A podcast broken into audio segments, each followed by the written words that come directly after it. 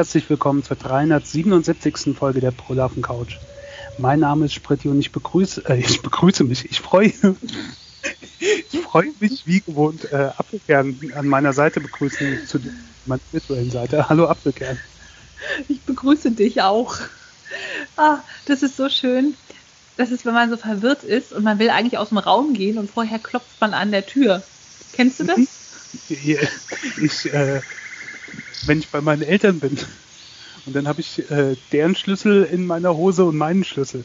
Und wenn ich bei denen rausgehe aus der Wohnung, dann will ich die Wohnung aufschließen von ihnen. Also ja. Egal. Es ist genauso wie wenn man, also ich erinnere mich noch Zeit im Krankenhaus nach der Chefarztvisite, wo du einfach dachtest, scheiße, ich will hier raus aus diesem Zimmer.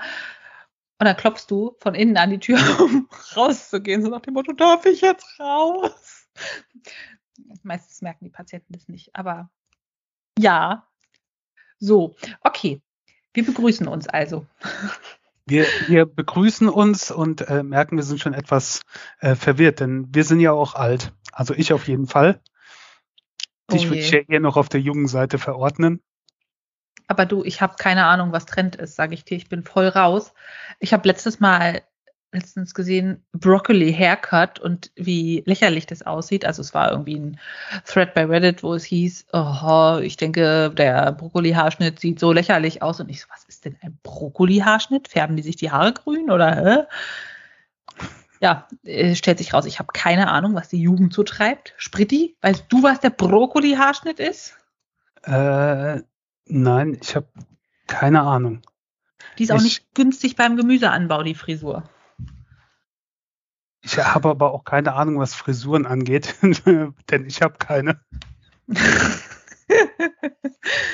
Wenn also, die Haare zu lang werden, dass es eine Frisur werden könnte, dann werden sie wieder abgeschnitten. Bei Fukuhila und Dauerwelle hat es bei dir aufgehört. Okay, ja. also der Brokkoli-Haarschnitt ist quasi eine Kurzhaarfrisur, bei der die Seiten sehr, sehr kurz rasiert werden oder getrimmt und das äh, obere Haar deutlich länger und eben lockig getragen wird.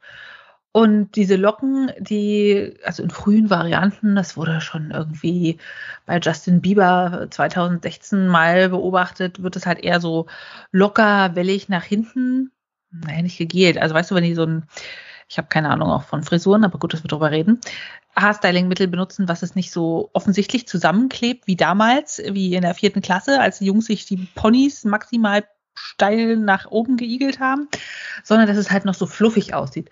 Und jetzt die modernere Variante ist, dass man eben eine Dauerwelle macht mit ganz vielen kleinen Löckchen oben. Und wenn du mal auf diesen Link klickst, es sieht schon aus ein bisschen wie ein Brokkoli. es sieht so ein bisschen aus. ja. Aber äh, ich muss ja sagen, dass, ich weiß nicht, ne, dass sich die alten Menschen wie wir über die Frisur der jungen Leute ähm, äh, äh, äh wundern, das ne, ist ja auch nicht neu. Also muss man ja nur anfangen in den 60ern bei den Pilzköpfen mit Beatles. Da ja. war auch schon über die Frisur oder halt über die langen Haare oder sonst was von den Hippies dann später. Ähm, ja, ja, aber äh, mir geht's da halt nach praktischem, ne? Also ich meine, gut, ein Ehemann, ich muss ja auch nicht, also es ist ja eher seltener, dass die total lange Haare haben und ich gehe einmal mit dem Handtuch drüber und dann sind sie trocken und das ist ein Luxus, den ich äh, sehr gut finde. Ja, ja, ja. Schüttelfrisur hat mein Opa immer gesagt zu seinem sehr ähnlichen Haarschnitt. Man muss nur schütteln und schon ist fertig. Ich weiß, als ich in, in, so einem gewissen Alter war, so, keine Ahnung, wahrscheinlich Anfang Pubertät oder so, ich kann auch sein, dass ich das schon mal hier im Podcast erzählt habe. Und da hat mein Opa dann äh, mich ins Bad geholt und hat gesagt, ich wär, äh, jetzt wären meine Haare lang genug und so weiter und ich wäre jetzt auch im Alter, da würde er mir mal einen Scheitel ziehen. Hat er versucht, mir einen Scheitel zu ziehen, ist aber daran gescheitert, dass ich sehr viele Haarwirbel auf dem Kopf habe. Und dann hat er es aufgegeben und hat gesagt, nee, mit dir wird das nichts. Du bist alt genug für einen Scheitel? Mhm. Ja, da wollte er mir mal so vernünftige Frisur machen. Seiner Meinung nach äh, vernünftig. Aber oh, ähm, oh, oh, ist an meinem widerspenstigen Kopf gescheitert. Ah, schön. Also später kommt der Opa mal und sagt, du bist jetzt alt genug für den Brokkoli. Und das Kind denkt so, hä? Jetzt aber Paprikakopf. Pilz und Brokkoli war früher, jetzt ist was Neues. Sehr spannend. Ähm, falls ihr irritiert seid, das ist nicht immer nur, also ihr seht diese Frisur und man spricht gar nicht von Broccoli Haircut. Es das heißt auch Zoomers Perm, also Perm Dauerwelle und Zoomer wie Generation Z, die nicht mehr Millenn Millennials, sondern die Jüngeren. Ähm, oder auch, falls das auch euch äh, begegnet, Bird's Nest Haircut, Haircut also Vogelnesthaarschnitt. Ja. Jetzt ja. seid ihr wieder auf dem Stand, was die Jugend so treibt. Oh Gott, wir haben keine Ahnung. Schnell weiter. Äh, ja, äh, kommen wir zu anderen Themen, die durch, durch die Presse gegangen sind. Äh, die Queen ist tot. Okay. Und ich finde ja schon allein, dass wir sagen, ne, die Queen und jeder weiß, wer gemeint war, ist halt so, ich glaube, Macron hat das irgendwie gesagt, ähm, für euch war sie eure Königin, für uns ist sie die Königin. Also er hat es wahrscheinlich nicht auf Deutsch gesagt, aber ähm, so sinngemäß passt das schon. Wenn du halt sagst, die Queen, weiß jeder, was das ist und das seit Ewigkeiten. Ja, es ist halt so, so ein gegebener Fakt, wo man dann denkt, hä, wieso soll es anders sein? Weißt du, das ist wie 16 Jahre Merkel und man denkt immer so, ja, wer ist der Bundeskanzler von Deutschland? Das ist ja mal die einfachste Frage, das wechselt hier nicht, ist immer die gleiche Antwort und dann musst du dir mal überlegen, es sind nicht nur 16 Jahre, sondern äh, es, es, sind einfach irgendwie 70 Jahre, die sie da ja. Königin war. Boah. Da ist eine ganze Generation quasi mit ihr aufgewachsen und vielleicht auch schon vorher gestorben. Ja, ja durchaus. Äh, durchaus. Das ja. ähm, und ist, ist so unabhängig von allem anderen. Es ist halt so eine Konstante, ne? Also wie ja. du gerade eben das gesagt hast mit 16 Jahren Merkel, bei mir war es in der Jugend so irgendwie, keine Ahnung, Kohl ist Kanzler und äh, äh, Johannes Paul II. ist Papst und so und das war halt immer so und die Queen war halt die Queen. Aber die Queen ist jetzt schon mein komplettes Leben eine Konstante gewesen. Ähm, und dann, egal wie man zu ihr steht, wenn sie dann auf einmal nicht mehr da ist, ist halt schon ein extrem einschneidendes Ereignis, weil sie war halt immer da. Ich meine, logisch. Sie war jetzt in einem Alter, da kommt das jetzt nicht überraschend, dass man nicht ewig da ist, aber ähm, trotzdem, ist halt so. Und bist du jetzt den ganzen Tag vom Fernseher gefesselt, guckst dir die öffentlich-rechtlichen an, wie die Autokolonnen da durch Großbritannien fahren, von Balmoral weiter nach Süden, guckst du dir jede Doku, die jetzt plötzlich auf Arte erscheint, über das Leben der Queen an? Oder interessiert sich nicht? Ähm, Nö, interessiert mich nicht. Wie gesagt, es war halt so, ist halt jetzt gestorben, ja, okay. Also, aber ich fand es jetzt auch nicht überraschend. Ich finde auch dieses ganze äh, royale Tun, ähm, äh, ich meine, wenn, würde ich ja eher dem Haus Hessen interessiert folgen. Aber das ist ausgestorben. Ähm, obwohl der letzte äh, nicht abgedankt hat, war einer von drei deutschen äh, Fürsten, Kurfürsten und so weiter, die nicht abgedankt haben. Ähm, ich glaube, der König von Bayern noch und noch irgendeiner. Ähm, aber keine Ahnung, mir ist es, insgesamt ist mir dieses äh, Royale, also erstmal mit dem Klatsch, dem Ganzen ist ein bisschen absurd und dann auch, dass jemand nur dadurch, dass er geboren wird, äh, so, so was inne hat. Also das ist halt sowas von veraltet. Ich meine, und der ganze Bohai, der da drum gemacht wird, keine Ahnung, ist nicht so meins. Liest du die ganze Super Illo und, und Gala und, und so weiter und bleibst da immer am Ball, was es so gibt? Also früher habe ich ja in diesen Zeitschriften immer die Rezepte angeguckt. Heutzutage denke ich, eigentlich ist es immer nur Auflauf mit Hack oder Hackpfanne ohne Käse oben drüber oder irgendwie eine Sahnetorte und den Rest mit den Schlagersängern spare ich mir einfach. Nee, also als es äh, tatsächlich im Fernsehen kam, so, oh, die Queen, der geht schlecht, wurde berichtet, hat mich das so irgendwie geschockt. Natürlich, in dem Alter ist es auch zu erwarten, dass irgendwann das Leben auch endet. Trotzdem Man hat jetzt ja auch vor zwei Tagen gesehen, sie hat Liz Truss als Premierministerin quasi bestätigt. Und ich finde es schon erstaunlich, dass sie quasi zwei Tage nach Amtshandlung verstirbt. Also ja. dieses Pflichtbewusstsein, sich da selber nochmal hinzuquälen, vielleicht ging es ihr auch einfach nicht schon, also da schon nicht gut, sich nichts anmerken zu lassen, das durchzuziehen und wieder zu verschwinden, finde ich schon krass. Ich glaube, hauptsächlich war es, den Johnson überlebe ich noch. und als das erledigt war, hat sie gesagt, okay, ja. Trump ja. weg, Johnson weg, reicht. Ja. Okay. Und den Kack mit der Liz Trust, den, den können wir anders machen. Ja. Ja. Ich finde halt auch, dass es so ein Thema ist, jetzt, es wird genutzt, um alles andere, also Ukraine-Krieg, Inflation, Energiekrise, so ein bisschen wieder wegzuschieben, weil, oh, was Spannendes, eine uralte Dame ist gestorben. Ja, schon. Also es wird auch die Welt bewegen, aber es gibt irgendwie viel dringendere Themen. Weißt du, der Klimawandel, ja, der juckt sich jetzt nicht ums Königshaus. Ich verstehe, was du meinst, aber ich würde es jetzt nicht speziell darauf beziehen. Wie oft haben wir hier schon über so Sachen geredet, ähm, als mit Corona anfing, es gibt nur noch Corona, als der Ukraine-Krieg war, es gibt nur noch den Ukraine-Krieg, äh, jetzt ist die Queen tot, es gibt nur noch die Queen. Äh, nee, es gibt sie nicht mehr, aber in den Nachrichten, das sind halt diese Nachrichtenmechanismen, die gehen halt danach, ne, es interessiert halt viele Leute, es ist halt so. Ähm, nicht umsonst werden da ganze Zeitschriften mitgefüllt. Von daher ist das Interesse auch da. Natürlich bedienen sie das. Das sorgt für Einschaltquoten, für Quoten, für verkaufte Hefte, für sonst was. Und es ist halt auch ein Thema, was ähm, die ganze Welt in einem gewissen Maß interessiert. Wie gesagt, egal wie man zu ihr steht, jetzt positiv, negativ, es funktioniert eh alles nicht. Ja, äh, aber ist halt so. Es wird jetzt auch vorbei sein bald wieder. Also ich meine, es wird sich wieder normalisieren. Jetzt ist äh, hier äh, Karl der Dritte. Äh, ne? Nach der Lisbeth. Ähm, und es wird sich auch wieder äh, abdrehen. Ich finde es eh immer absurd, was für ein Bohai gemacht wird. Also wenn die Engländer das machen, verstehe ich das irgendwie. Ne?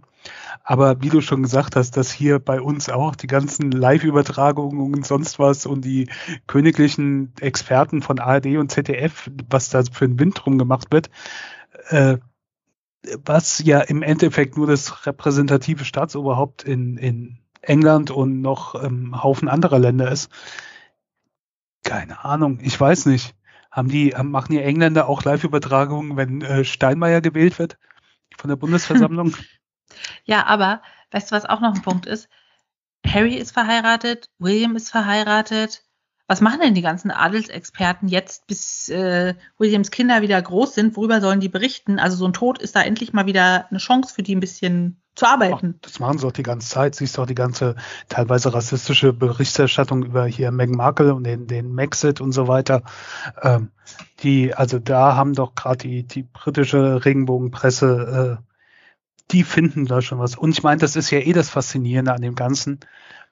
Es muss ja überhaupt nichts passieren, als dass sie trotzdem irgendwas finden, worüber sie schreiben. Zur Not saugen sie sich aus den Fingern. Hm. Ja. Na gut. Ja, so. aber äh, interessant fand ich halt den, den äh, Fakt, dass, also bei mir bin ich mir sicher, bei dir möglicherweise, also ich werde auf jeden nee. Fall in meinem Leben keine englische Königin mehr sehen. Wer soll denn das werden? Also nach Charles wird es wer? William und nach William, William wird der äh, hier äh, George oder so. Und dann kommt Charlotte. Nee, der, der, wird ja dann wieder Kinder haben wahrscheinlich oder sein Bruder wahrscheinlich. Das stimmt. Also, Und was ist mit Charlotte? Ist die dem Louis, dem jüngeren Bruder, hinten angestellt? Nee, wahrscheinlich, keine Ahnung. Äh, ich vermute mal nicht. Ich weiß aber nicht, ob, nee, wahrscheinlich dem seine Kinder würden wieder vor, vorgehen, ne? Ja, ja, logisch. Dem seine Kinder gehen vor. Ja. Also im Prinzip, du bist der Erstgeborene und ansonsten hast du Pech gehabt. Ja. Und was auch interessant ist, heute ist der 11. September, also quasi der Jahrestag für die Amerikaner. Never forget. Ich habe irgendwie nichts davon heute in der Zeitung gesehen. Es ist alles irgendwie nur Queen, Queen, Queen. Und ja, Ukraine. Ja. Hast du eine Sonntagszeitung gekauft? Hm, kann sein. ähm, hm, ich habe in die Zeitung von gestern geguckt bei meinen Eltern. Da haben die noch nichts geschrieben zum 11. September. Ja, ja gut. Äh, aber wir sind jetzt auch an einem Punkt, wo es wahrscheinlich nur noch besondere Jahrestage sind. Ne? Obwohl, ist das jetzt ja. nicht irgendeiner? Oh Wann war das? 2001. 2001, Damals. ja, nee. Dann war es ja letztes Jahr der besondere. Ne? Also von daher ähm, denke ich mal, wirst du hauptsächlich in den USA was lesen und hier irgendwo in der Spalte was extra, aber ist ja jetzt auch schon 20 Jahre her. Damals, als wir noch jung waren. Ja. ja, aber wenn du es jetzt nicht gesagt hättest, wäre es mir auch gar nicht aufgefallen. Das kommt auch davon, weil die Amis immer mit 9-11 und für uns klingt das natürlich wie der 9.11., ne? Also ich meine, mir ist klar, es ist im September und es ist der 11., aber allein durch dieses 9-11 komme ich halt, wenn die sagen, wenn der 11.9., dann ja, wäre mir das auch eher so im Kopf. Okay, so. so. erzähl mal weiter. Wir sind spießig. Und kommen dachte, erst gar nicht alt. auf bestimmte Ideen. Ähm, ja, wir sind alt und äh, spießig, aber äh, ich habe die Meldung gelesen und ich äh, habe gelacht. Ich weiß nicht, das hast du vielleicht auch mitbekommen. Es ist in äh, Fulda passiert, Ende August. Ähm, da war ein junger Mann mit Freunden wohl im ICE unterwegs, äh, Richtung München, und ähm, hat dann äh, den Zug aufgehalten. Also er ist in die Tür, dass der Zug nicht weiterfahren konnte. Warum? Und äh, jetzt denkt man, ja, okay, haben, sie noch auf jemand gewartet? Muss jemand noch den Zug bekommen? Hatte jemand was drin vergessen? War irgendein medizinischer Notfall? Ja. Äh, nein. Er und seine vier Begleiter hatten sich äh, Essen bestellt aufs Gleis und das war noch nicht da, das kam zu spät. Und erst nachdem der Lieferservice den Bahnsteig dann erreicht hat, äh, hat er die Tür freigegeben. Dadurch hat sich der Zug um eine Viertelstunde verspätet. Das ist mal sehr egoistisch. Unfassbar. Früher hätte es das nicht gegeben. Und vor allen Dingen dumm, ähm, weil er und seine Begleiter wurden von der Weiterfahrt ausgeschlossen und äh, die Bundespolizei hat ein Ordnungswidrigkeitsverfahren äh, eingeleitet. Aber also ich würde ja erst gar nicht auf die Idee kommen, mir Essen auf dem Zugsteig zu bestellen. Und dann, selbst wenn ich es gemacht hätte, würde ich nicht auf die Idee kommen, den Zug aufzuhalten. Was denkst du denn, was passiert? Ja, der Schaffner fragt, Mensch, hättest du mal eine Pizza für mich mitbestellt am nächsten ja. Mal Spinat, Knoblauch, ne? Ja, keine Ahnung. Eine, eine Viertelstunde. Also, das ist schon sehr, sehr, ja. Also früher, da haben die Leute sich noch eine Stulle geschmiert mit ein bisschen Harzer Käse und einem hart gekochten Ei, ne? Ja. Damit die Mitreisenden auch was haben von der Anwesenheit im Zug. Ja, da werden dann erstmal die kalten Frikadellen und die gekochten Eier ausgepackt und dann äh, kann die Zugfahrt beginnen. Also war das im Westen auch so? Hart gekochte mhm. Eier und Stullen. Mhm. Ja. Und so Jagdwurst. Also ich erinnere mich immer, mein Opa hatte, also es gab, gibt doch so irgendwie riesen Jagdwürste, so 500 Gramm, so ein unterarmlanges mhm. Jagdwurstding, Monster. Ja. ja. Dass er das halt dann halbiert oder gedrittelt mit dabei hatte in der Pausenbox. Dann wurden da Scheiben runtergesäbelt. Ja, dann wird das Taschenmesser rausgeholt und dann wird erstmal äh, das Brot gut belegt. Also kennst du auch. Ja, ja, ja, natürlich. Ich bin früher auch mal zu gefahren. So manchmal findest du halt noch so Kandidaten, ne? So meistens auch ältere Semester, da wird dann erstmal die Vespa ausgepackt, dass du denkst, die haben seit drei Tagen nichts gegessen und dann gibt's da erstmal ich finde sowas ja irgendwie super, aber ähm, ja. Da gab es irgendwann mal so einen Tweet, sag mal, Lisbeth, du, du mit deinen hartgekochten Eiern, Harzer und Jagdwurst im Zug, was für ein krasses Trainingsprogramm machst du, dass du so viele Proteine brauchst? Ja. Ja. Ja. ja. Naja, gut. Zugfahren ist eine Sache, die Energie braucht. Die andere Sache ist ähm, Herstellung von Dingen. Zum Beispiel Papier. Ich weiß nicht, ob du es gelesen hast, aber vielleicht sollte man mir ja mal Klopapier kaufen. Hakle hat einen Insolvenzantrag gestellt.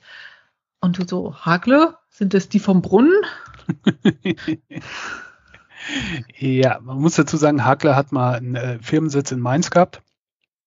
Also in Ludwigsburg wurde die Firma gegründet von Hans Klenk. Und ähm, hat dann auch eine, in Mainz eine Fabrik aufgemacht und der war auch in Mainz als, als Mäzen und als Stifter aktiv, hat äh, äh, Fenster in der berühmten Kirche in Mainz, in der Christuskirche, ähm, neu gestalten lassen. Der Brunnen davor, äh, vor dieser Kirche, ähm, hat er gestiftet. Das ist der Hans-Klenk-Brunnen, nach H. Klee Hans Klenk. Ähm, ah, okay. Und ähm, hat auch äh, bei der Uni auch einen Brunnen gestiftet, also er scheint da wohl sehr dabei gewesen zu sein. Ähm, passenderweise wird er äh, bei uns Wasserspülung genannt. Und ähm, ja, und äh, ein Kriegerdenkmal hat er einen Ortsteil gemacht. Also er hat äh, in Mainz an diversen Stellen äh, sein Geld hinterlassen, ist auch hier begraben. Die Firma ist dann aber, äh, ich glaube, in Düsseldorf seinen Hauptsitz gehabt und hier in Mainz wurde vor 15 Jahren oder so an, äh, an eine andere Firma verkauft oder übernommen. Irgendwie sowas, keine Ahnung, da habe ich mich nicht zu ver eingelesen. Aber ähm, ja, 1928 ja. gegründet. Also der Hans würde sich jetzt mit einem bedufteten Toilettenpapierchen eine Träne wegtupfen, weil durch die hohen Gaspreise letztendlich das Ganze mit der Produktion nicht mehr kostendeckend laufen konnte, obwohl es sogar einen Zuwachs bei der Nachfrage gab, 36,2 Prozent bei Papiertaschentüchern, Toilettenpapier plus 27,8 Prozent und Küchenrollen plus 21,7 Prozent im Vergleich zum Vorjahresniveau. Wo ich denke, was machen denn die Leute mit den ganzen Rollen? Also, hm. Aber ja. Und äh, dann denke ich mir auch so, wenn die jetzt Insolvenz anmelden, das ist ja nicht eine Firma, die irgendwie Schwachsinn herstellt, den man nicht mehr braucht, sondern es ist genau wie mit den Bäckern, die sagen, ich kann hier nicht mehr kostendeckend arbeiten, wenn meine Energiekosten und meine Materialkosten jegliche vertretbare Preise übersteigen sollte man die dann nicht staatlich unterstützen, anders als irgendwie TUI oder so, die man halt nicht wirklich braucht? Finde ich interessant. Oder? Ja, gut, man muss ja auch erstmal sagen, nur weil sie Insolvenzverfahren machen, heißt ja nicht gleich, dass die Firma dicht macht, sondern es ist ja erstmal ist, äh, soweit ich das mitbekommen habe oder gelesen habe, ein Insolvenzverfahren Eigenverwaltung, was ja erstmal zur Sanierung dienen sollte. Also sie versuchen ja noch irgendwie das Unternehmen zu rechten, äh, retten, aber ähm, zumindest geht's nicht so, dem nicht so gut, dass sie diesen Schritt jetzt machen müssen. Von daher hast du schon recht, ja. Ähm, es wird ja aber auch viel diskutiert, ob das jetzt quasi so der Leitfall ist für ganz viel, was da noch kommt. Eben diese ganzen energieaufwendigen Handwerksdinge. Mhm. Also alles, was so Glas- und Stahlproduktion ist. Ich spreche da mal von den Weggläsern, ähm, die teilweise jetzt wieder lieferbar sind in den kleinen Größen. Ich habe schon bestellt, also falls ihr bestellen wollt, fühlt euch frei. ähm, ja, das, das sind halt wirklich essentielle Dinge. Nun kann man sagen, früher ging es auch mit Stofftaschentüchern. Popodusche haben wir heutzutage auch. Ja, können wir machen, aber in gewissen Umgebungen brauchst du einfach Papiertaschentücher und Klopapierrollen auch zum Wegwerfen. Ja, das ist sowas. Gut. Ich weiß nicht, keine Ahnung. Da wird schon noch einiges auf uns zukommen. Die nächste ja. Zeit. Also es wird schon, ne, es wird äh, dunkler und kälter und so weiter und das wird jetzt alles die nächsten Monate kommen. Ja, aber halt auch mit Ansage ähm, zum Großteil. Also ist halt vorhergesagt worden, nur jetzt passiert's halt. Ich, ich weiß nicht. Ich habe da ehrlich gesagt keine so genaue Meinung zu. Oder mich nicht so sehr damit beschäftigt. Ich finde, es zieht zu sehr runter. Ich kann es eh nicht vermeiden. Das macht halt so eine diffuse Sorge, ne? Diese Ungewissenheit, dass man sagt, jetzt möchte ich auch mal irgendwie gar nicht dolle irgendwas planen. Man weiß nicht, was da kommt. Ja. Und man macht das Beste draus. Und ich glaube, das habe ich das letzte oder vorletzte Mal schon gesagt, die letzten zwei Jahre haben uns ja auch gezeigt, es kann ja alles Mögliche passieren. Überleg mal vor drei Jahren, wie sorgenfrei wir waren, ne? Und dann kam Corona und dann kam Krieg und dann kam das und das und das. Ähm, ja. Also, ja, kann halt also viel passieren. Du, wir sollen unser Leben jetzt genießen, weil in nochmal drei Jahren, wer weiß, was da ist? Na, ich, ja, ich, zum gewissen Maße sollte man es wahrscheinlich sogar immer. ähm, auch mit so ein bisschen Weitsicht natürlich, dass man alles ein bisschen bewusster macht, aber vielleicht auch mit der Akzeptanz, dass es halt gewisse Dinge gibt, da kannst du noch so tolle Sachen machen, die lassen sich nicht verhindern, die kommen halt einfach und du kannst nichts dran ändern. So, mhm. Das klingt jetzt ein bisschen fatalistisch, aber es ist halt so, ne? Also ich meine, ich kann Putin nicht aufhalten. Ich kann das ein paar stimmt. Sachen machen, äh, für, für Flüchtlinge spenden, ähm, nicht Parteien wählen, die das irgendwie ausnutzen und jetzt im Herbst mit Sicherheit wieder auf die Straße gehen werden. Aber gewisse Dinge kann ich halt nicht ändern oder nicht großartig ändern. Das finde ich halt auch beim Ukraine-Krieg so krass, dieses Erkennen, du bist halt wirklich davon abhängig, was macht die Politik, selber kannst du gar nichts tun. Und das ist so bei dem Thema Klimawandel für mich wieder die Motivation. Na klar, ich alleine werde die Welt nicht retten, aber so ein bisschen durch die Art, wie man doch vielleicht das Umfeld beeinflusst oder wie man Sachen weitergibt, kann man schon die ja. Emissionen reduzieren. Da kann ich mich jetzt auf den Kopf stellen, wenn irgendwie große Fabriken da das Gegenteil tun, aber da hast du zumindest noch einen gewissen Einfluss. Und an so großen Dingen wie Ukraine-Krieg, ja, das, das läuft, ohne dass ich was tun könnte. Ja. Klar, ich meine, natürlich durch Wahlen kann man ähm, ist so die einzige große Einflussnahme, die man hat. Ja. Aber ja. ja also ich weiß nicht, ich denke halt so, ich, versuche so ein paar Sachen einfach zu meiden. Die, ne, ich denke mir, die passieren, ob ich es mitbekomme oder nicht. Und es zieht einen halt auch runter. Also ich merke das schon, wenn du die Nachrichten aufmachst und siehst, was weiß ich, da Menschenverbrechen, da ist das passiert, da ist das passiert, das wird teurer, das wird schlimmer. Das kann einen schon runterziehen. Und halt in dem Gewissen, dass du nur im begrenzten Maße was dagegen tun kannst oder für dich tun kannst. Dann ja. lieber halt darauf konzentrieren, was du tun kannst, den Rest so ein bisschen habe ich für mich so festgestellt. Für andere mag das anders sein, aber ich habe gemerkt, ich will es nicht lesen, will es nicht mitbekommen. Ich versuche es zu ignorieren äh, und 100 Prozent kann man es eh nicht ignorieren. Ja. ja. Ha, so, ist der so. Zug schon abgefahren, hier noch ein positiver Podcast zu werden? äh, ich hatte, ich glaube, ich hatte es ja mal erzählt. Also wir hatten ja mal, ich weiß nicht, ob du dich erinnerst, vor einer Weile gab es ja diese 9-Euro-Tickets. Ach ja, damals. Welche gute ja. Zeit.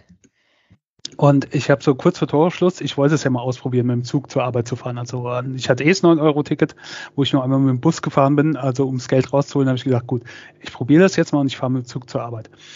Ähm, normalerweise fahre ich mit dem Auto. Und man muss jetzt sagen, da wo ich arbeite, das ist zwar ein wachsendes Industriegebiet oder Gewerbegebiet, aber die Infrastruktur ist da sehr dürftig. Also da fahren keine Buslinien.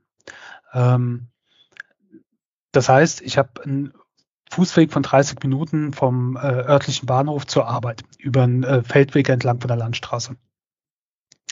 Und erstmal die Reisezeit, wenn ich mit dem Auto fahre, hin und zurück, je nach Verkehr und so weiter, sagen wir mal, sind es 50 bis 60 Minuten. Ähm, mit dem Zug jetzt von meiner Haustür bis zur Tür auf der Arbeit äh, drei Stunden. Bitte? Also hin und zurück. Also anderthalb Stunden hin, anderthalb Stunden zurück. Das ist natürlich schon happig, ne? Also es sind zwei Stunden mehr, die ich ähm, für die als Reisezeit quasi brauche, die ich am Tag verliere. Und ja. das ist halt schon heftig. Zwei Stunden, da kannst du schon noch andere Sachen machen. Natürlich kommt dazu, also wie gesagt, ich habe 30 Minuten Fußweg vom Bahnhof zur Arbeit. Ähm, das heißt, ich habe eine Stunde Bewegung am Tag schon mal automatisch durch den Spaziergang. Also gewinne ich da ja eine Stunde Bewegung durch die, äh, dadurch gegenüber, wenn ich mit dem Auto fahren würde. Aber es ist halt, jetzt ging's. Es äh, war, ich habe einen Tag genommen, wo es nicht geregnet hat und äh, wo es nicht zu heiß war und es war noch hell. Aber ähm, lass es jetzt Herbst oder Winter werden, ja. Ne, wie gesagt, kein Bus, da ist keine Beleuchtung an der Straße. Es ist zwar ein asphaltierter Weg, aber im Hochsommer ist da kein Schatten, im Herbst und Winter ist kein Licht. Das heißt, du musst dann irgendwie noch mit Taschenlampe oder so unterwegs sein. Ähm, äh, und Matsch, Regen, sonst was, das kann schon unangenehm werden, diese halbe Stunde hin, halbe Stunde zurücklaufen. Das war jetzt optimales Wetter, wo das ganz angenehm war. Ähm, ich habe schon geguckt, klar, du kannst ja ein Fahrrad da an den Bahnhof stellen oder so. Irgend so ein altes, mit dem du dann hin und zurück fährst oder so, in der Hoffnung, dass es nicht geklaut wird oder kaputt gemacht wird. Ähm, aber ja, diese Zeit ist wirklich schon ein krasser Faktor. Ähm, dann kommt dazu oh, das Preissystem. Ich habe mal versucht durchzusteigen, wie wird es so funktionieren mit der Fahrkarte und sowas. Ne? Ähm, jetzt wohne ich genau zwischen zwei Verkehrsverbünden. Das heißt, Mainz gehört zum RMV, das ist der Rhein-Main-Verkehrsverbund. Mhm.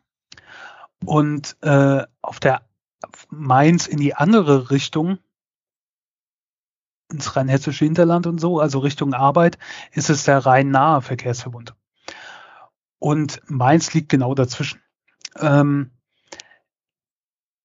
überhaupt, die mit ihren, die haben so komisch, also sie haben so ein Wabensystem. Das heißt, je nachdem, wie viel Waben du durchfährst, in der Preiskategorie bist du. Und dann musst du halt gucken, wie fährt dein Zug, durch welche Waben fährt der.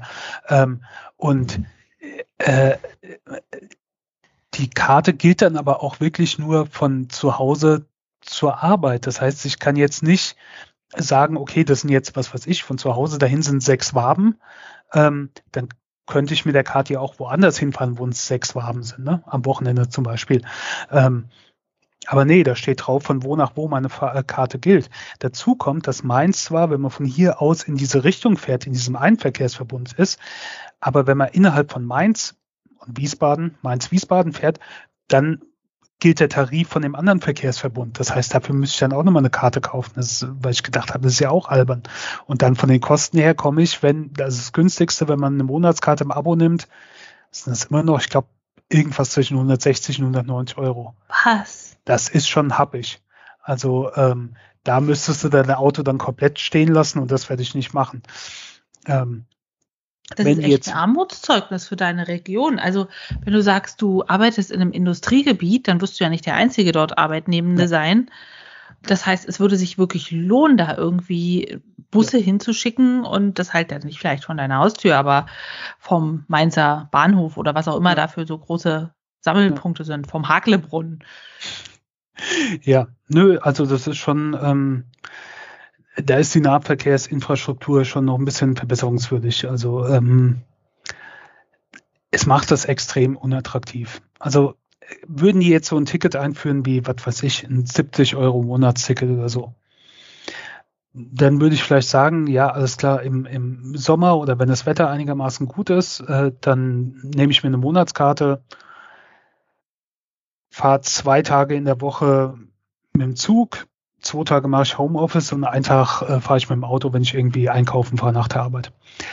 Das wird sich wahrscheinlich rentieren, wäre auch ganz okay. Aber so ist das jetzt ehrlich gesagt bei den Preisen nicht attraktiv.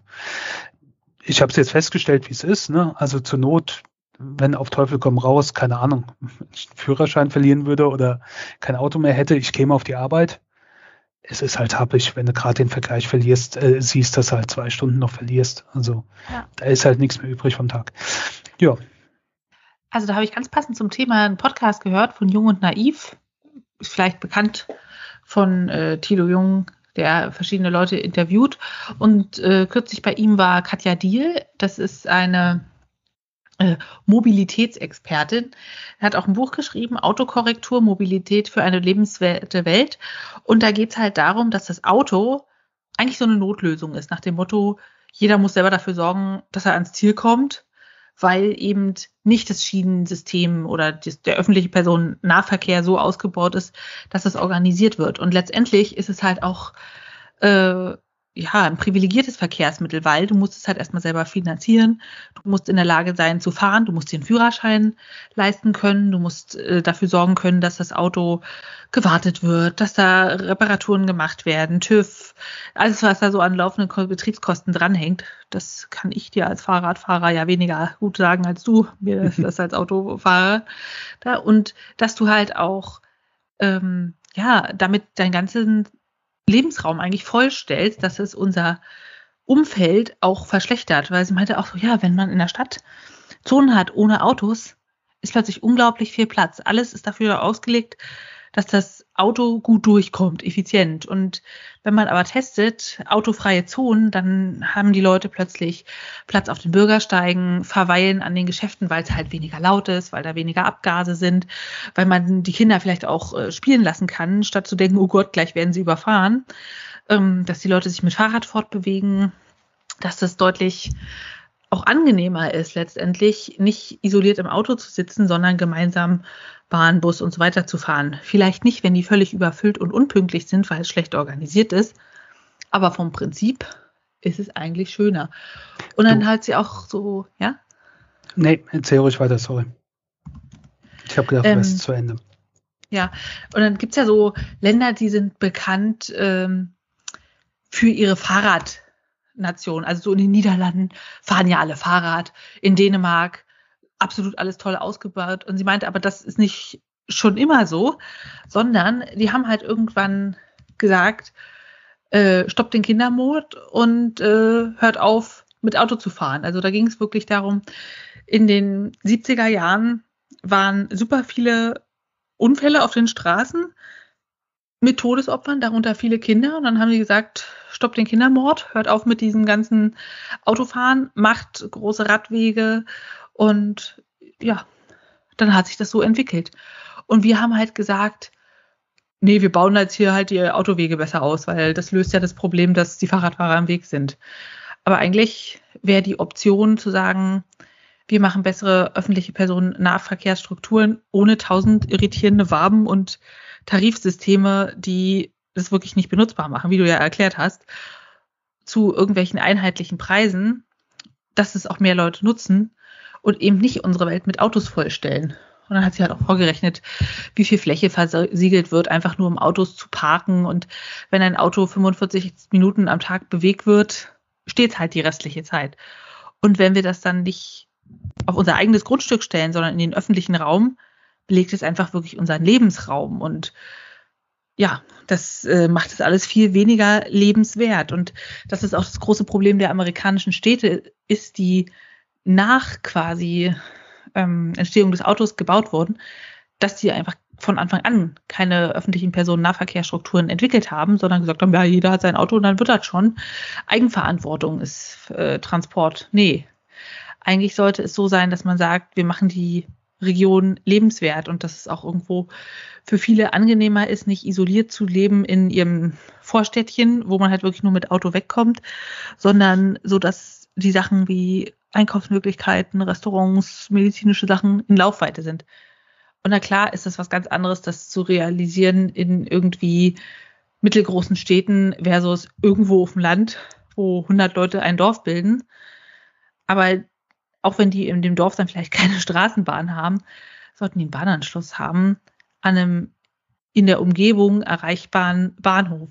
Und ihre Idee waren halt so die 15 Minuten Städte, dass man alles, was man so braucht im Alltag, also von Arbeitsplatz über Schulen, über Kinderbetreuung, Gesundheitseinrichtungen, ja, Lebensmittel erwerben und so weiter, in 15 Minuten Fahrrad erreichen kann oder halt dann den Bahnhof, mit dem man äh, an andere Orte kommt.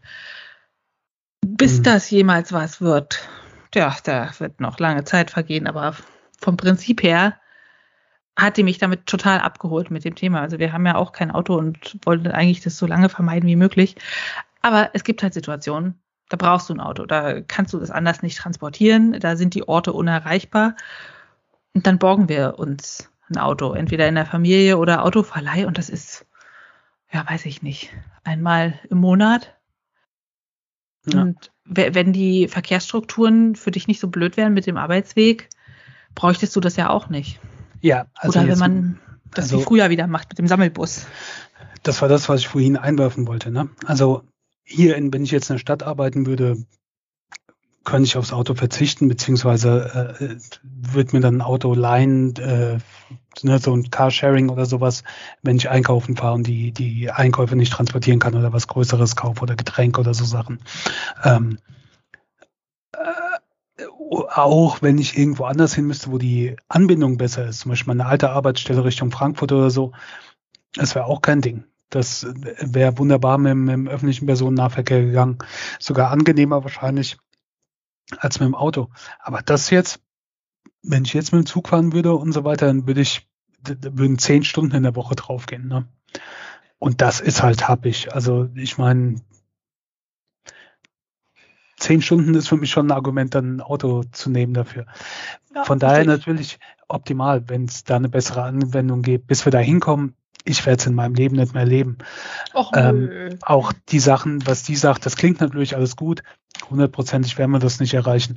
Aber zumindest ist es ein Weg, den wir einschlagen müssen und mit Sicherheit auch einschlagen werden, dass es zum Teil in so Richtungen geht. Also ich meine, ich bekomme das ja auch mit, wie die Politik jetzt in hier in Mainz, was jetzt wirklich keine Großstadt ist, anfängt, Parkplätze wegzunehmen. Ähm, und natürlich sorgst du dann dafür, erstmal werden die Leute sauer auf die Politik sein, was sich eventuell in den Wahlergebnissen dann für eine Partei, die das anders anbietet, äußern wird. Es kann aber auch sein, dass du die Leute zum Umdenken bringst und die sagen, ich habe keinen Bock mehr, abends eine Stunde lang nach dem Auto in einem Parkplatz zu suchen. Ähm, und äh, brauche ich wirklich das Auto oder kann ich darauf verzichten? Das ist mit Sicherheit auch eine Intention dahinter. Ähm, und auch äh, äh, anderen Verkehrsmitteln äh, den Vorzug zu geben in der Stadt. Äh, das, ne, ich meine, wir waren ja sehr autozentral geprägt bis vor einige Jahre. Die ganze städtebauliche Kultur teilweise siehst du ja in den Städten noch, was sehr halt aufs Auto ausgerichtet war. Das wird sich natürlich jetzt alles ändern, so etwas in den größeren Städten. Ja, das wird halt keine Entwicklung sein, die wir jetzt von jetzt auf gleich haben, sondern da sind viele Schritte auf dem Weg hin. Mal gucken, wo wir dann hinkommen. Weiß ich nicht. Genau, und sie hat auch gesagt, das Ziel ist nicht, das Auto komplett abzuschaffen. Du brauchst das Auto. Also auf der einen Seite natürlich für Feuerwehr, Krankenwagen, Polizei, all diese Dinge, die schnell gehen müssen, aber auch äh, natürlich für Sachen wie Transport und so weiter aber dass es eben dann eher dahin gehen sollte, dass wir uns Autos teilen. Weil es einfach wirklich effizienter ist. Naja, das ist ja auch dieses Carsharing. Ne? Wenn ich jetzt kein Auto bräuchte, um auf die Arbeit zu kommen, dann bräuchte ich auch kein Auto so. Dann brauchst du es halt mal, um vielleicht in Urlaub zu fahren, wenn du nicht fliegen willst oder sowas. Ähm, oder halt um größere Sachen einzukaufen im Möbelmarkt oder Getränke oder äh, einfach aus Bequemlichkeit, weil du die Einkäufe nicht im Bus durch die Gegend transportieren willst oder so. Und dafür brauchst du aber ein dauerhaften Auto, was dann die ganze Zeit nur auf dem Parkplatz oder im Parkhaus steht. Ja, aber das hier mit der Bequemlichkeit, also wer kauft denn wirklich so viel ein, dass man es nicht mit einem Lastenrad wegbekommen könnte? Jetzt kann man sagen, na gut, Kartoffelsäcke und ja. ein Kasten Wasser, aber davon abgesehen, dass äh, Wasser in der Flasche sowieso super ineffizient und überteuert ist, dann sagst du, okay, es soll Bier sein, na gut, ähm, das kriegst du mit einem Lastenrad weg oder mit einem E-Bike oder so weiter. Wenn du sagst, ja, ist mir das bitte, nichts, kann ich verstehen. Sorry. Aber nicht jeder kann hier mit dem Lastenrad durch die Gegend fahren. Das kannst du auch nicht bei jedem Wetter machen. Das kannst du nicht in jeder Stadt machen. Das kannst du in flachen Städten machen oder wenn es höher wird, dann brauchst du halt ein E-Bike oder sonst sowas. Also natürlich zum gewissen Prozentsatz, aber ich würde jetzt zum Beispiel meinen Eltern nicht zumuten, mit dem Lastenrad durch die Gegend zu fahren. Mit dem Auto oder sonst irgendwas, ja, aber mit dem Lastenrad mit Sicherheit nicht. Ähm, da klammerst du direkt mehrere Bevölkerungsgruppen aus. Und das funktioniert auch vielleicht, wenn das eine Familie ist mit zwei, drei ja. Leuten. Macht das mit einer Familie mit fünf Leuten. Ähm, dann können die da einen Pendelverkehr mit dem Lastenrad machen und dann gehst du wieder auf eine, äh, schließt eine bestimmte Bevölkerungsgruppe davon ja. aus. Also zum gewissen Maß funktioniert das bestimmt. Die Allzwecklösung ist es auch nicht. Also ja. ähm, und ich äh, sehe jetzt allein ein, wenn ich für mich einkaufe, und ich kaufe für meine Eltern ein, weil ich da einkaufe für eine Woche oder so, das mit dem Rad zu transportieren und so weiter, erstmal dahin. Und also das wäre schon ein Aufwand. Ja. Da musst du auch gucken, natürlich. Dann müsste ich nicht zu dem Supermarkt fahren, dann fahre ich zu dem Supermarkt, der direkt hier vor Ort ist, der ist aber mit Sicherheit auch teurer, dann musst du wieder mehr Geld da ausgeben. Ja. Also das sind alles so Sachen, ja, in gewissem Maße. Es ist halt nicht die, die Lösung für alle. Aber ähm, ich denke mal, es sind halt kleine Schritte, die da hinkommen, weil eine radikale Veränderung wird es eh nicht geben, kann es auch nicht geben, wird nicht funktionieren. Ähm, weil, wenn ich überlege, ein Freund von mir ist nicht so weit weggezogen jetzt, der wohnt jetzt in der Nähe von der Lorelei. Und der wohnt halt, da ist halt der wohnt nicht so weit von den großen Städten entfernt wie Koblenz oder Mainz oder Wiesbaden. Aber trotzdem, der wohnt ziemlich abseits da. Der kommt nicht ohne Auto, käme der da ja. nicht klar. Also ähm, und bis da halt der, der unser ÖPNV so ausgebaut ist, dass er selbst da auf ein Auto verzichten könnte. Ja, das äh, wird lange dauern. Aber das liegt doch dann auch daran, dass die Städteplanung, als dieser Bereich, dieses Viertel entstanden ist, einfach gesagt hat, jo, die Leute werden schon ein Auto haben und sich selber versorgen. Wir brauchen da jetzt keine Straßenbahnschienen verlegen oder wie auch immer ÖPNV da möglich wäre dass man das einfach den Leuten selber überlässt und die ausschließt, die das nicht haben können. Ja. Ja, na natürlich, aber so Sachen veränderst du halt auch nicht auch gleich. Das ist halt über Jahre so gewachsen und ähm, du, du kannst jetzt nicht von 0 auf 100 halt eine Änderung vollziehen, sondern da stößt du den Leuten nur vor den Kopf. Du musst es halt Schritt für Schritt machen. Wie gesagt, ich habe hier gesehen, wie in einer Straße Parkplätze weggenommen werden, um einen Fahrradweg dahin zu machen. Ja. Was für ein Aufstand da war von Lokalpresse, von äh, äh, ähm, hier den entsprechenden Leuten von aus dem rechten Spektrum, CDU und weiter rechts, die sich dann dagegen gewehrt haben und äh, äh, Politik gemacht haben. Ja, das, da, du musst halt die Leute auch mitziehen. Ne? Du kannst mhm. jetzt nicht sagen, jetzt ist es so, ihr müsst damit klarkommen, sondern du musst dann halt auch denen die Möglichkeiten geben und die Option, dass sie sich entsprechend auch umstellen können. Weil ansonsten, also das wird halt nicht funktionieren ohne Unterstützung der Bevölkerung. Ja. Aber so wie du halt niemanden zwingen kannst, mit Rad zu fahren, zwingst du doch die anderen zum Beispiel da bei der Lorelei Auto zu fahren. Ja. Weil anders geht's ja scheinbar nicht. Nee. Nee, sonst bist du da halt sehr, sehr eingeschränkt, beziehungsweise kannst du auch nicht großartig wohnen. Also. Ja. ja. Und dann, wenn ich mir überlege, vor meiner Haustür will ich da irgendwie Autos langrasen haben oder Fahrräder, dann ist das entspanntere doch irgendwie eine Fahrradstraße statt zugepackt. Aber klar, als Autofahrer würde ich das auch anders sehen. Ja. Weil man denkt dann immer aus der eigenen Perspektive und wo lasse ich mein Gefährt. Ja. Hm, so. Hm. so. Jetzt reden wir nicht mehr miteinander. Ja, wir sind doch? ja, natürlich, wir sind ja im Prinzip einer Meinung. Du bist halt äh, äh, vorne äh, in der ersten Reihe und ich bin weiter hinten, aber wir sind im selben Zug unterwegs. Und in diesem Zug äh, müssen wir Maske tragen. Noch ein Argument fürs Fahrradfahren, ne? ja, wo ich hier Leute auch durch die, also durch die Stadt laufen sehen mit Maske oder auf dem Fahrrad rumfahren sehen mit Maske. Und ich frage mich, warum? Ihr schwitzt es doch da unten drunter alles voll und so Zeug. Also, ja, aber da haben wir vor zwei Jahren schon mal drüber geredet. Aber das ist mir gerade so gekommen, wo ich auch denke, also Leute, also da muss man die Maske ja jetzt nicht tragen. Naja. Das ist wie beim Supermarkt, wo man halt irgendwie drei Opas sieht, den hängt die zerfledderte Maske unter der Nase und dann kommt so ein Rentner-Ehepaar, Maske sitzt perfekt und die haben Gummihandschuhe an und man denkt sich, ja, okay, Züchtet ja. euer Handekzem. Ist in Ordnung. Viel Spaß. Ähm, ja. Corona-Regeln ab Oktober. Es gibt wieder was Neues. Hast du dich schon belesen? Auf der Bundesregierungsseite gibt es da nämlich die neuen Regeln. So ja. ganz kurz hatten wir es beim letzten Mal ja schon angerissen. Jetzt ist es auch auf der offiziellen Seite.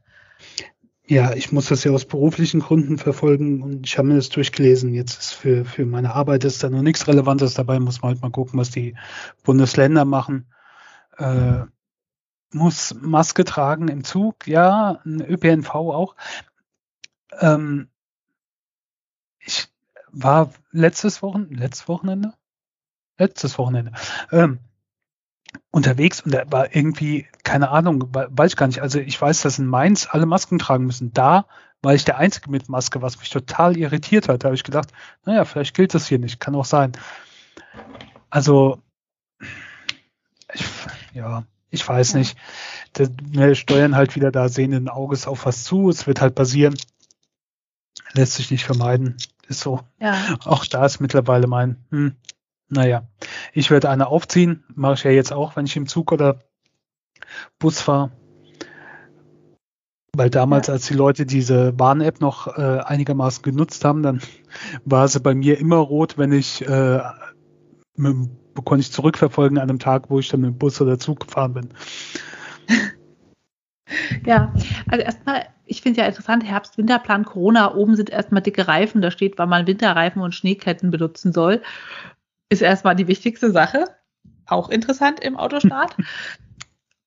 ja, fällt mir jetzt wirklich ein, sonst hätte ich das so überlesen, habe ich auch vorher, nur nach diesem Gespräch gerade eben. Ähm, ja, genau, wie du gesagt hast, Fernverkehr, FFP2-Maske, Krankenhäuser, Pflegeeinrichtung, FFP2-Maske finde ich auch generell sinnvoll ohne Corona, was da alles rumseucht. Ähm, dann Arztpraxen, genau gleiches FFP2-Maske für alle.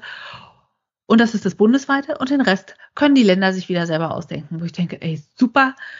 Und öffentliche Innenräume, FFP2-Maske, Restaurants, Bars, Kultur- und Freizeitbereich, Maske, medizinisch oder FFP2 oder Test.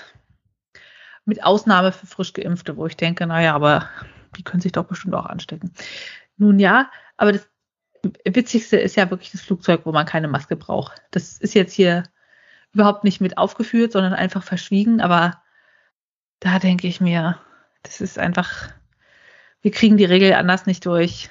Deshalb müssen wir das jetzt so akzeptieren, egal wie schwachsinnig das ist. Und das ist auch so ein bisschen, finde ich, so der Zeitgeist, dass egal ob es jetzt schwachsinnig ist oder nicht, manche Beschlüsse getroffen werden, einfach damit man mal einen Beschluss hinkriegt, weil sonst zu viele Leute aus was für Gründen auch immer querschießen. Die Gründe sind da nicht durch irgendwie Wissenschaft oder Vernunft begründet, sondern einfach nur eigene Interesse. Das nervt mich immer ein bisschen, dass diese Einzelinteressen so das größere ja, Wohl verhindern können quasi so viel mein Senf dazu. Und ansonsten, wie du gesagt hast, wir laufen da wieder sehende Augen in was rein und ich setze die ja. Maske auf, aber äh, es macht auch keinen Spaß mehr. Nee, ich glaube auch andere Sachen bekommst du nicht mehr umgesetzt. Das ist halt, wird nicht mehr funktionieren. Schärfere Maßnahmen. Ja. Da, das äh, wird nicht, nee, kriegst halt nicht mehr umgesetzt. Selbst die Maskenpflicht ist ja so, weiß ich nicht.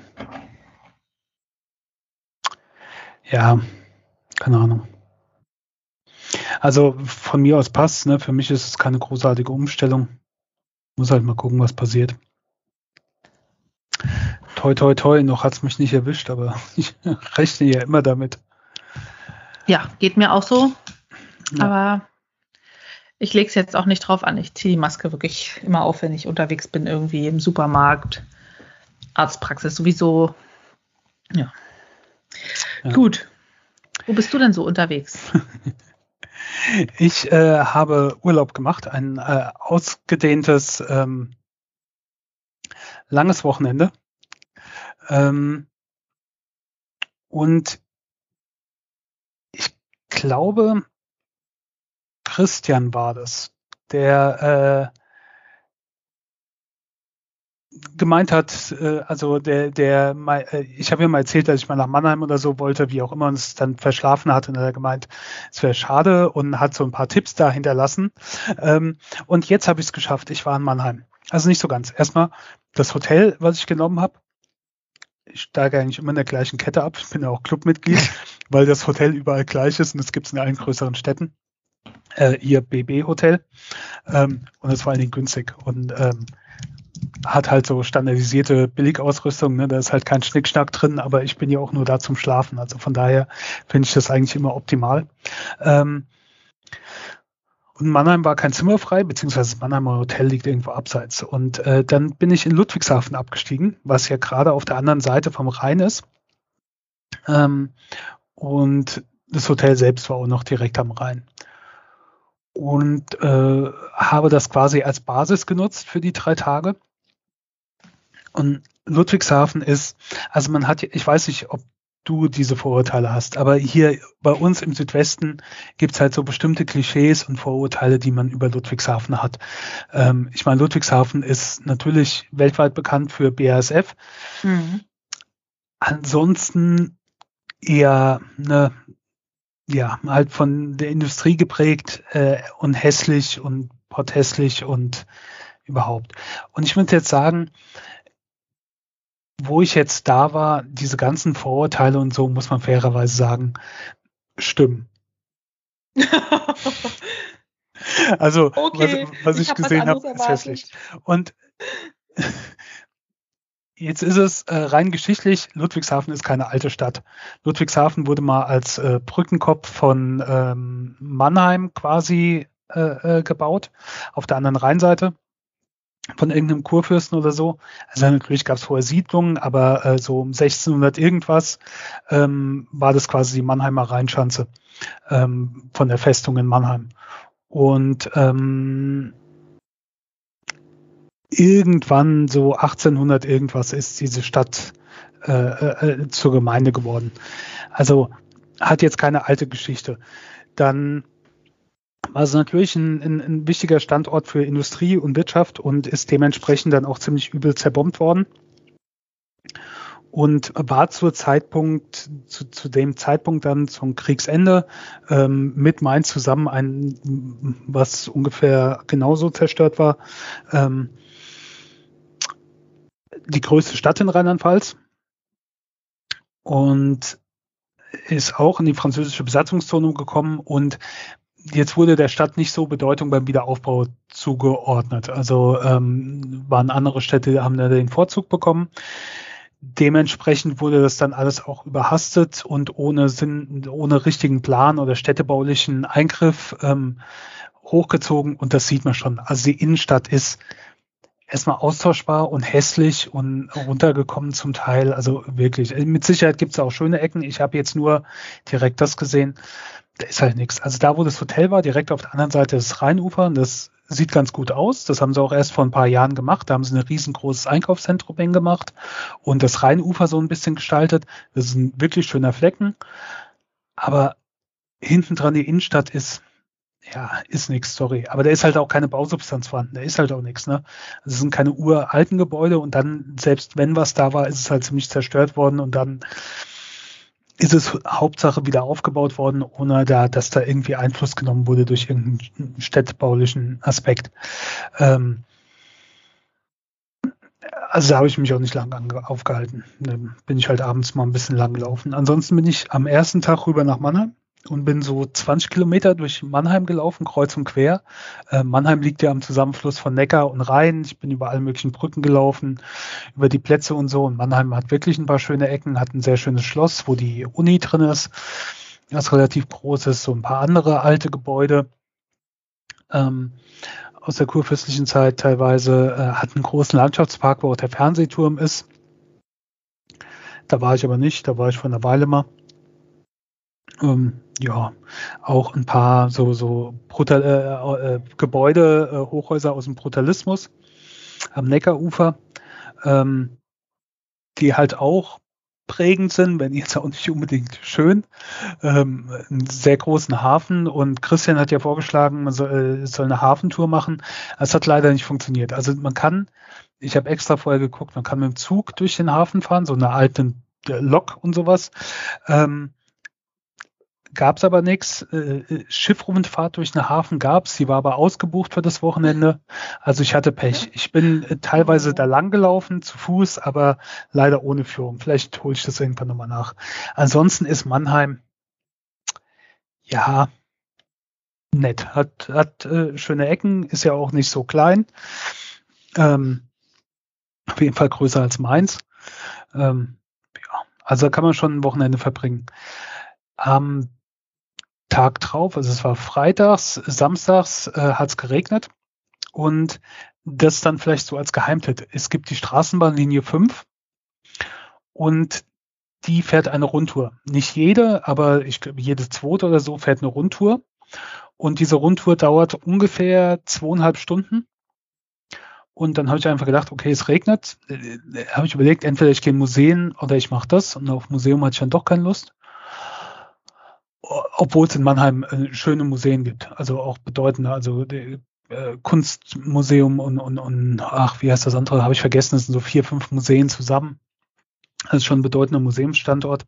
Ähm, ich bin aber Straßenbahn gefahren und ähm, habe mir eine, eine äh, Tageskarte gekauft, bin in die Bahn eingestiegen und habe gedacht, jetzt fahre ich einfach mal, solange es regnet. Wenn es nicht mehr regnet, dann steige ich aus. Und die Straßenbahn fährt halt da über alle Käfer, ähm, fährt über Heidelberg. Also Heidelberg allein lohnt sich ja schon, wenn man dahin will, kann man aussteigen. Äh, Weinheim, Vierenheim und äh, allen möglichen anderen Ortschaften. Ich bin dann ausgestiegen in Weinheim an der Bergstraße. Ähm, das ist eine Stadt, die hat rund 50.000 Einwohner, hat, ähm, man geht dann vom Bahnhof ein bisschen steil hoch und kommt dann an die Altstadt und die ist wirklich sehr schön. Also hat einen, steilen äh, Marktplatz, hat eine schöne Kirche da stehen, es gibt eine Burg, auf die man gucken kann, ähm, eine wirklich schöne Altstadt, war auch einigermaßen gut besucht. Ähm, es gibt so, ein, so eine Art botanischen Garten, der sehr schön war, wo noch einiges geblüht hat, wo ich durchgegangen bin. Also es äh, war wirklich ein nettes Städtchen. Ähm, falls man da mal vorbeikommt, äh, es gibt ja noch mehr Weinheims. Also das ist das Weinheim äh, Bergstraße. Ähm, ja, und dann bin ich mit der Straßenbahn weitergefahren, wieder zurück nach Mannheim. Also, da ist der öffentliche Nahverkehr auch eine ganz tolle Sache. Ja, nee, ist wirklich super. Also ist halt auch eine Riesenrunde mit diesen zweieinhalb Stunden, aber man kann halt auch unterwegs dann aussteigen ne, und bezahlt halt nur äh, die Tageskarte. Ich habe vergessen, was sie kostet, das ist auch egal. Ähm, und letzter Stadt, also ich bin nicht in Heidelberg ausgestiegen, weil am letzten Tag bin ich schon nochmal nach Heidelberg. Da war ich ja, habe ich hier auch schon im Podcast schon mal erzählt, wo ich ein langes Wochenende da war. Also es war jetzt nichts Neues. Aber als letztes Mal da war, war das Wetter nicht so toll. Jetzt war natürlich schönster Spätsommer. Ähm, ich bin erst mal mit der Bergbahn äh, zum Schloss und auf den Königsstuhl hochgefahren und was wirklich tolle Aussicht über Mannheim, Ludwigshafen und bis was weiß ich, wohin man da gucken kann. Das ist sehr schön. Das ist quasi der Hausberg von Heidelberg. Und ähm, das Schloss ist natürlich auch sehr sehenswert.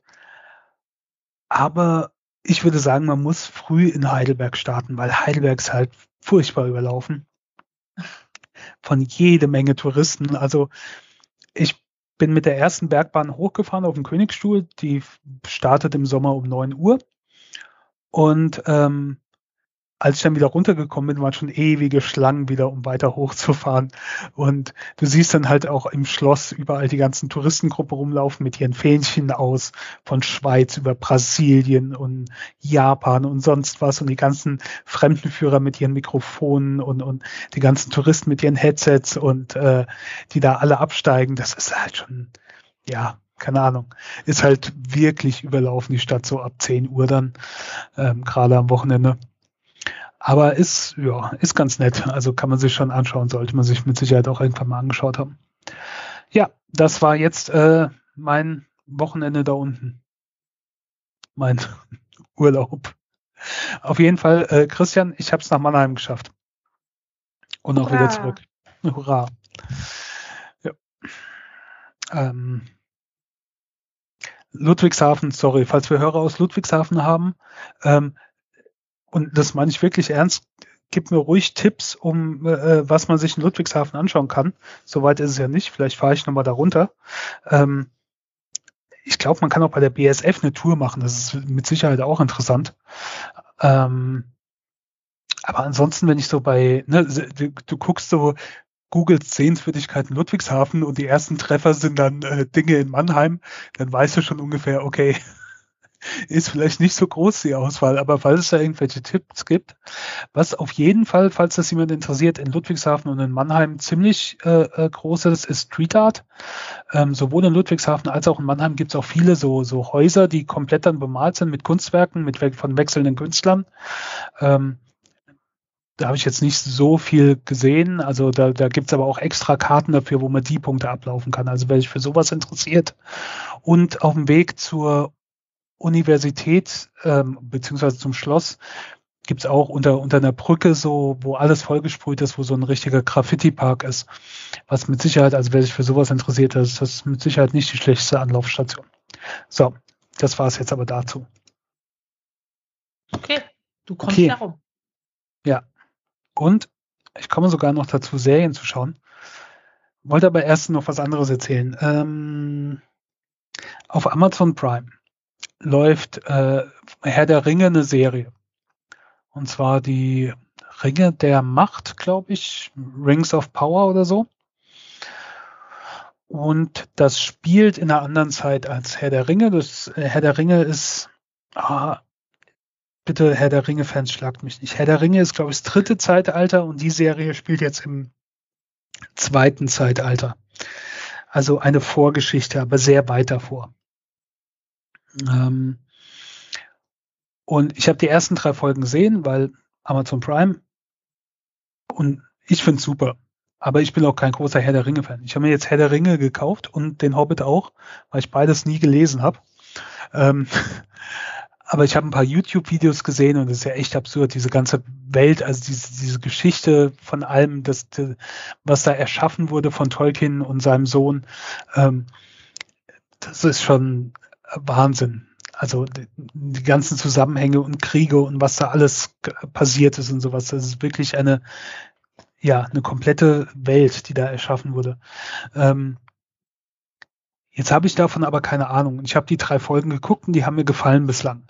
Ich fand das interessant bis jetzt erzählt. Das ist sehr langsam und erzählt und diese Welt sieht toll aus und äh, ich bin gespannt, was da passiert. Und dann habe ich halt mitbekommen, ich weiß nicht, ob du es mitbekommen hast, aber es gab halt einen Riesenaufschrei. Also erstmal, es waren jede Menge Trolle und äh, Rassisten teilweise unterwegs und haben die Serie runtergezogen, bevor sie überhaupt draußen war. Der Trailer war auch nicht so ansprechend, die Serie ist besser als der Trailer. Also das ging aber so weit, dass Amazon die Reviews erstmal gestoppt hat, dass auf Rotten Tomatoes die Kritikerkritiken ziemlich gut sind, irgendwas so um die 80 Prozent oder so, und die, die ähm, Zuschauerbewertungen total schlecht sind, weil es da so ein richtiges Review-Bombing gab, wo die Leute halt dann gesagt haben, sich darüber aufgeregt haben, dass da teilweise schwarze Schauspieler für Elfen genommen wurden, was ja nicht realistisch ist. Aha. Was Welche halt Elfen kennt ihr so? Ich kenne auch asiatische Elfen. genau, das ist halt so das völlig absurde.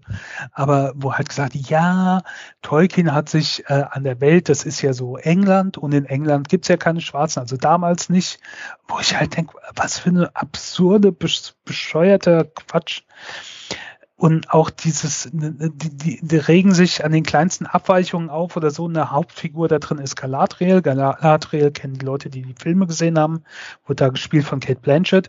Und jetzt ist es halt eine sehr junge Galadriel, die da mitspielt. Und auch, ja, die ist ja keine Kriegerin, sondern die ist das und das und so. Und ich weiß nicht, ich finde dieses Fandom ist toll, aber weißt du, wenn es so in dieses, dieses Toxische umschlägt, wo, ähm, wo es wirklich so bescheuert wird, also wo du den, dir ja nichts rechts machen kannst. Das war auch bei äh, Star Wars ja teilweise so. Ich meine, Star Wars, die Filme waren ja, glaube ich, nicht so toll, die letzten, die rausgekommen sind. Den letzten habe ich erst gar nicht geguckt. Die anderen beiden davor waren so ein bisschen, ne, naja. Aber auch da war das ja zum Beispiel so, dass äh, äh, Dingsbums Boyega hat einen Stormtrooper gespielt und das ist nun mal ein schwarzer Schauspieler.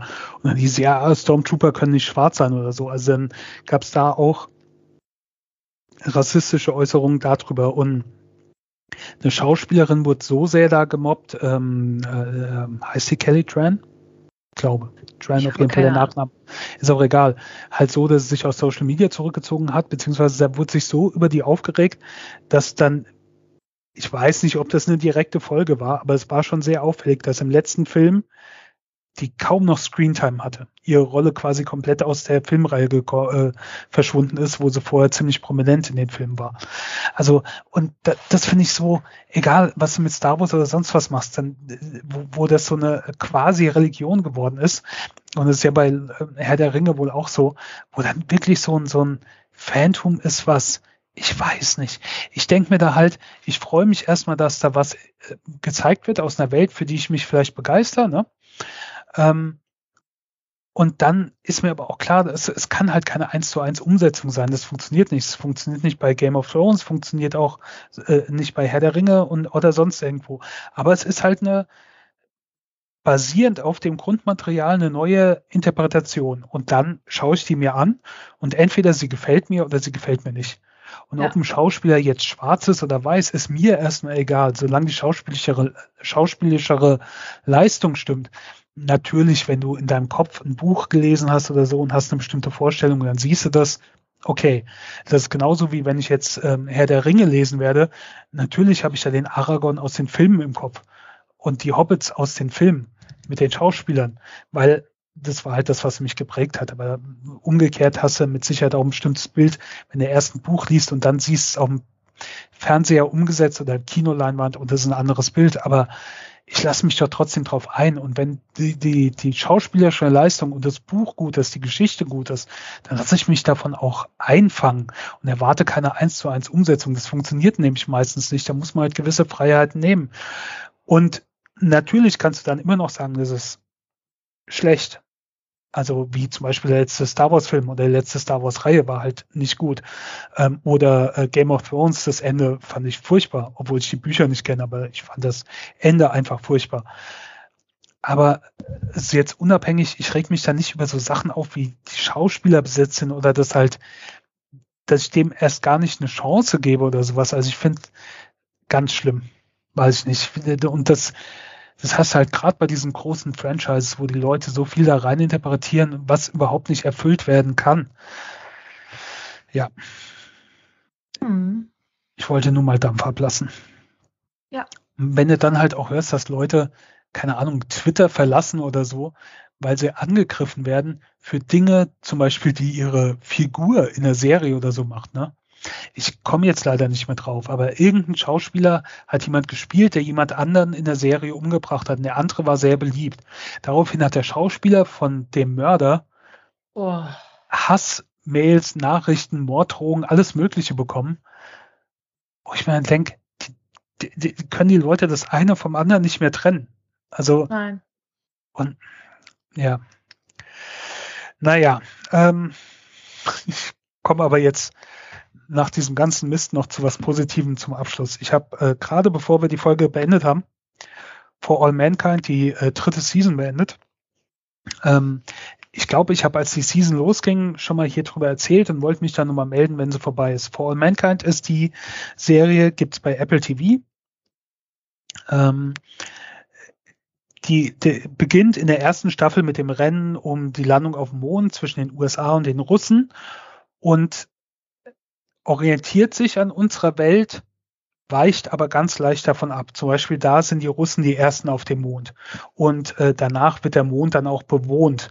Und äh, äh, dann kommt das Wettrennen zum Mars. Und da sind wir schon 99 und äh, äh, äh, zum Beispiel Clinton wird da nicht Präsident, sondern ein Republikaner wird Präsident. So, also es orientiert sich an Dingen, die in der echten Welt auch passiert sind, aber es weicht leicht, leicht ab. Und die dritte Staffel war jetzt das, also die erste Staffel war das Wettrennen zum Mond, die zweite Staffel war das Wettrennen eine Station, also eine Niederlassung, quasi eine Siedlung auf dem Mond aufzubauen. Und die dritte Staffel äh, sind wir jetzt in den 90er Jahren und äh, da ist das Wettrennen auf dem Mars zwischen äh, der Sowjetunion, äh, die da immer noch existiert, ähm, den, den Amis und ähm, einer privaten Firma, so Jeff Bezos, Apple-Style-mäßig. ne? Ähm, und ich fand es spannend bis zum Schluss. Also natürlich, die, das sind immer noch die Charaktere vom Anfang da an dabei, aber die Erzählstränge auf der Erde da oben, die Dialoge teilweise zwischendrin, die Handlung, um was es geht. Ähm, ja, ich fand's super. Also auch das 5 von 5 Fall Mankind ist wirklich, ich find's eine fantastische Serie. Ich find's wirklich eine fantastische Serie, wenn man sich drauf einlässt. Und halt auch so eine Science-Fiction-Serie, die ist halt nicht Raumschiff Enterprise, sondern das ist sowas, wo du denkst, ja, das ist Science Fiction, aber es ist nicht so weit entfernt von unserer Realität. Also wären ein paar Dinge anders gelaufen und so funktioniert ja auch die Serie, dann könnte das unsere Realität sein. Das finde ich halt sehr cool. Ich habe ehrlich gesagt noch keine Ahnung, ob es eine, eine, eine vierte Staffel geben wird. Ich würde mich freuen. Wir haben das Ende zwar offen gelassen, aber nicht so offen, wenn es keine vierte Staffel geben würde, dass sich jemand wie ich mich ärgern würde. Also, keine Ahnung, ich habe auch noch nicht recherchiert. Muss ich mal gucken. Aber ich finde die Serie, finde ich so fantastisch und auch die dritte Staffel hat mich nicht enttäuscht. Das wollte ich noch loswerden. Und dann noch ein kurzer Serientipp auf Netflix. Äh, Guten Morgen, Veronika heißt die Serie. Okay. Ist eine brasilianische Serie. Gibt zwei Staffeln. Ich vermute mal, es wird noch mehr geben. Und ähm, unsere Hauptperson ist Veronika. Veronika arbeitet, ähm, äh, ich glaube, Sao Paulo oder Rio, äh, ich weiß es nicht. Auf jeden Fall in, in der Brasilia, brasilianischen Großstadt bei der Polizei, bei der Mordkommission, allerdings als Sekretärin oder als Schreibtischkraft. Ähm, ihr Onkel ist da der Abteilungsleiter, ihr Vater war auch mal ein Polizist, ist aber wohl, da gab es einen Vorfall und weswegen so ihr Onkel sich jetzt um sie kümmert. Und ähm, sie wird eigentlich gern mehr machen, wird aber da so ein bisschen als Schreibkraft abgestempelt. Und Jetzt kommt da eine Zeugin dahin oder jemand, der eine Aussage machen will, wird nicht für voll genommen und dann entsteht eine Situation in dem Büro und sie kommt an eine Waffe und bringt sich quasi vor Veronika um. Oh Gott. Und ähm, daraufhin beschließt Veronika halt rauszufinden, warum die sich umgebracht war, was die Hintergeschichte war, ähm, was die, weswegen sie sich da eigentlich gemeldet hat, also wegen, wegen einem Übergriff auf sie und ja, und da sind so zwei Fälle, die so ein bisschen von den, von den eigentlichen Polizisten vernachlässigt werden und sie will das dann auf eigene Faust lösen und kommt so nach und nach einer Verschwörung auf die Spur und es geht dann so ein bisschen in, in Rache-Thriller, dass sie ja diese Verschwörung aufdecken will, aber sich zeitgleich um ihre Leben und auch das Leben ihrer Familie sorgen muss. Ähm, ist ziemlich spannend, ist ähm, nichts total Neues, nichts, was man nicht schon mal gesehen hat. Aber ja, halt auch das Setting in Brasilien. Ich habe noch nicht so viele brasilianische Serien geguckt. Ich glaube, das ist jetzt die zweite. Ähm, da gibt es sowas mit äh, 100 oder irgendwie so mit den Jugendlichen. Ja, ja. Ich, ich meine, die hat Markus mal bei uns im Podcast vorgestellt, wenn das das war. Uff. Auf jeden Fall auch irgendeine Serie, die ganz gut war, wo es auch um, ja, um irgendeinen so Prozentsatz und Jugendliche und sonst sowas und ah, ja. 3% oder 3%, glaube ja, ich. Ja. Ähm, naja, also ich fand es so ganz interessant. Also ich gebe dir drei von fünf Bananen. Wer in die Kategorie so reingucken kann, eh Netflix hat, soll da vielleicht mal einen Versuch wagen. Ich fand es ganz interessant, muss aber fairerweise sagen, nach den zwei Staffeln äh, ist nicht alles abgeschlossen. Also da müsste eigentlich noch eine dritte Staffel folgen. Ich weiß nicht, ob die noch kommt. Ja.